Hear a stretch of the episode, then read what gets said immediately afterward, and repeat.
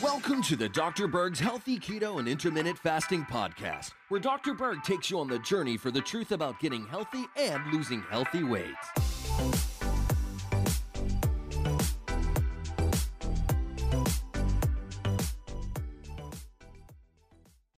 Hey guys, in this video we're going to talk about Hashimoto's and keto. Okay, Hashimoto's is a autoimmune disease of the thyroid. It creates a hypo state. Okay, now the biggest mistake that people make is thinking that Hashimoto's is only a thyroid problem. No, it's an immune problem. You have to look at the whole body because the immune system is dysfunctional.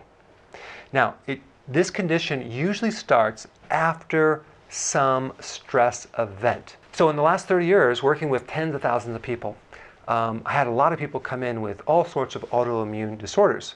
And I would always ask them, when did it start and what happened just before you developed this? And nearly 100% of the time, actually, I think it was 100% of the time, it always occurred after some stress event, whether it was a loss of a loved one, a divorce, a pregnancy, which is a stress, physically, probably emotionally too. So it's important to identify when it started, what happened just before, and address that thing because that is the big clue. If it was a stress event and years later you're still in that stressful state, unless you handle that stress, it's probably not going to get better because the endocrine system as a whole is very, very sensitive to stress. So my theory is that the autoimmune disorders affect the weaker links of the body. And we do know that several things affect the thyroid gland. Number one, high levels of estrogen can weaken the thyroid. High levels of cortisol, that's stress, can weaken the thyroid. Nutritional deficiencies can weaken the thyroid. Consuming junk food can definitely weaken the thyroid. Radiation can weaken the thyroid. So let's say you're getting some dental x-rays, but you're not shielding your thyroid. That's one possibility. Uh, gluten can affect the thyroid. GMO foods can affect the thyroid, like soybean oil or corn oil. So, without getting too technical with the biochemistry, let's get right into what you can do if you have a Hashimoto's problem. Number one, you need to fix the immune system.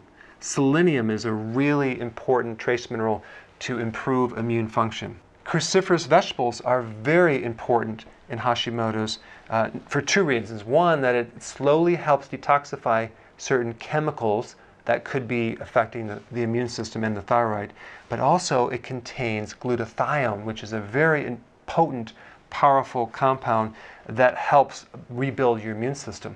So, of course, people are going to say, wait a second, I thought that the cruciferous vegetables are going to make my thyroid worse because it's going to deplete me of iodine. Well, realize we're dealing with a, an immune problem, okay, not just a thyroid issue. So we're simply going to add more sea kelp to counter any potential depletion of iodine, but the benefits of cruciferous are huge. And out of all the cruciferous vegetables, uh, Brussels sprouts have the highest glutathione. Now, in addition to that, of course, you're going to do healthy ketosis with intermittent fasting. But the frequency of eating is going to probably have to be once a day because the metabolism is going to be severely affected. So you're going to have to work slowly to the point where you're just eating once a day to see results. And in that healthy keto plan, we want to make sure we have enough vitamin A from you know, the cod liver oil or certain fish and certain healthy fats and egg yolks. Vitamin D is very vital for the immune system too. You can get that from sun or take it as a supplement. And lastly, bile salts. Bile salts, purified bile salts, is a product that I use called Gallbladder Formula, will help uh, speed up the thyroid because it helps convert T4 to T3. All right? Thanks for watching.